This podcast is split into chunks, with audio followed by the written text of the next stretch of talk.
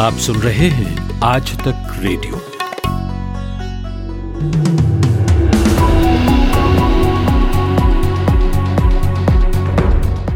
नमस्कार, एक बजे के मुख्य समाचारों के साथ मैं हूँ पूनम कौशल। राष्ट्रीय जाँच एजेंसी एनआईए आज पुलवामा हमले मामले में अपनी चार्जशीट दाखिल करेगी। पाँच हज़ार पन्नों की चार्जशीट को डीआईजी सोनिया नारंग और एसपी राकेश बलवाल के नेतृत्व में तैयार किया गया है। इसमें जैश ए मोहम्मद के संस्थापक मसूद अजहर, उसके भाई अब्दुल रऊफ असगर और आतंकी संगठन के कई अन्य कमांडरों को अभियुक्त बनाया गया है।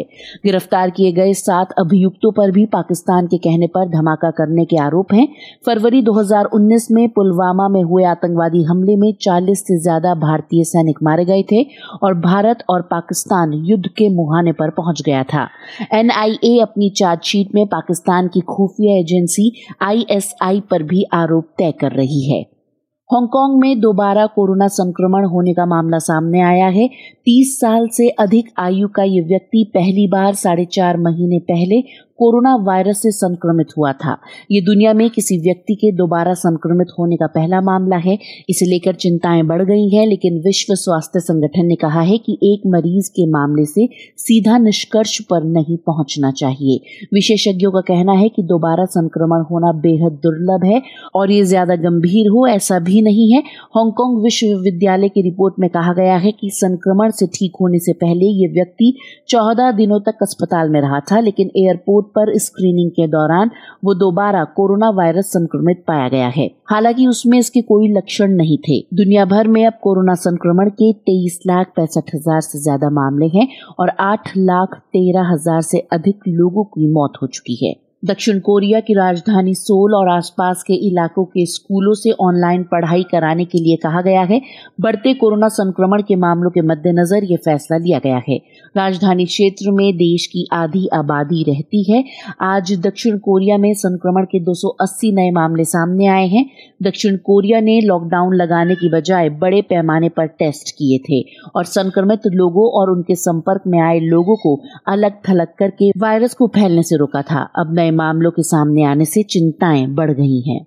केंद्र सरकार ने मोटर वाहन अधिनियम के तहत अनिवार्य ड्राइविंग लाइसेंस, रजिस्ट्रेशन, वाहन फिटनेस जैसे दस्तावेजों की वैधता बढ़ाकर 31 दिसंबर 2020 कर दी है, यानी फरवरी के बाद एक्सपायर हो चुके दस्तावेज़ अब साल के अंत तक मान्य रहेंगे। सड़क परिवहन एवं राज्य मार्ग मंत्रालय के आधिकारिक बयान के मुताबिक, जिन दस्तावेजों की वैधता 1 फरवरी 2020 के बाद समाप्त हो चुकी है, या आने वाले दिनों में खत्म हो जाएगी, वो 31 दिसंबर 2020 तक वैध माने जाएँगे। इससे पहले मार्च और जून में डेडलाइन बढ़ा दी गई थी। आखिरी बार जून में भी 30 सितंबर तक के लिए राहत दी गई थी, जो अब साल के अंत तक के लिए है। मोटर वाहन अधिनियम 1988 और केंद्रीय मोटर वाहन नियम उन्नीस सौ नवासी के अंतर्गत फिटनेस परमिट लाइसेंस रजिस्ट्रेशन या अन्य दस्तावेज़ अनिवार्य होते हैं। वरिष्ठ वकील प्रशांत भूषण ने अवमानना के मामले में माफ़ी मांगने से इनकार कर दिया है। सुप्रीम कोर्ट ने प्रशांत भूषण को अवमानना का दोषी मानते हुए सजा का फैसला टाल दिया था।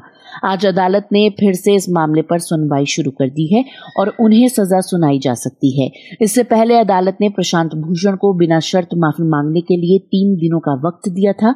प्रशांत भूषण ने अदालत में सोमवार को बयान दाखिल करके कहा था कि वो माफ़ी नहीं मांगेंगे। प्रशांत भूषण ने मुख्य न्यायाधीश जस्टिस बोबड़े की एक तस्वीर पर टिप्पणी भी की थी, जिसे सुप्रीम कोर्ट ने अदालत की अवमानना माना था। सुशांत सिंह राजपूत की संदिग्ध मौत के मामले में अपनी जाँच के पाँचवें दिन आज सीबीआई गवाहों से पूछताछ कर रही है।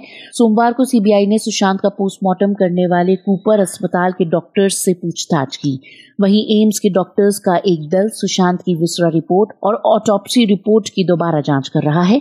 फ़िल्म अभिनेता सुशांत सिंह राजपूत का शव 14 जून को मुंबई के उनके फ्लैट से मिला था। शुरुआत में उनकी मौत को आत्महत्या माना गया था। अब सीबीआई उनकी मौत की जाँच कर रही है। महाराष्ट्र के महाड़ में गिरी एक रिहायशी इमारत से राहत और बचाव कर्मियों ने 60 लोगों को ज़िंदा निकाला है, जबकि दो लोगों की मौत हो गई है। पाँच मंजिला ये इमारत पूरी तरह धराशायी हो गई थी। इसमें 45 फ्लैट थे। अभी राहत और बचाव कार्य जारी है। आशंका है कि कई लोग अभी भी मलबे में फंसे हो सकते हैं। भारत में हर साल इमारतें गिरने से सैकड़ों लोगों की मौत होती है। अधिकतर इमारतें मानसून के दौरान गिरती हैं, जब देश में भारी बारिश होती है।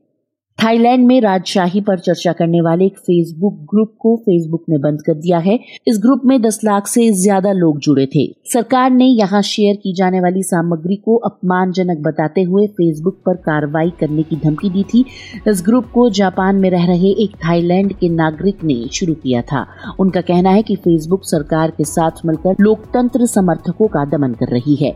तो अभी के लिए एक बजे के मुख्य समाचारों में बस इतना ही। पूनम कौशल को दीजिए इजाज़त। नमस्कार। खबरों की हलचल और देश विदेश का मिजाज आप सुन रहे हैं आज तक रेडियो।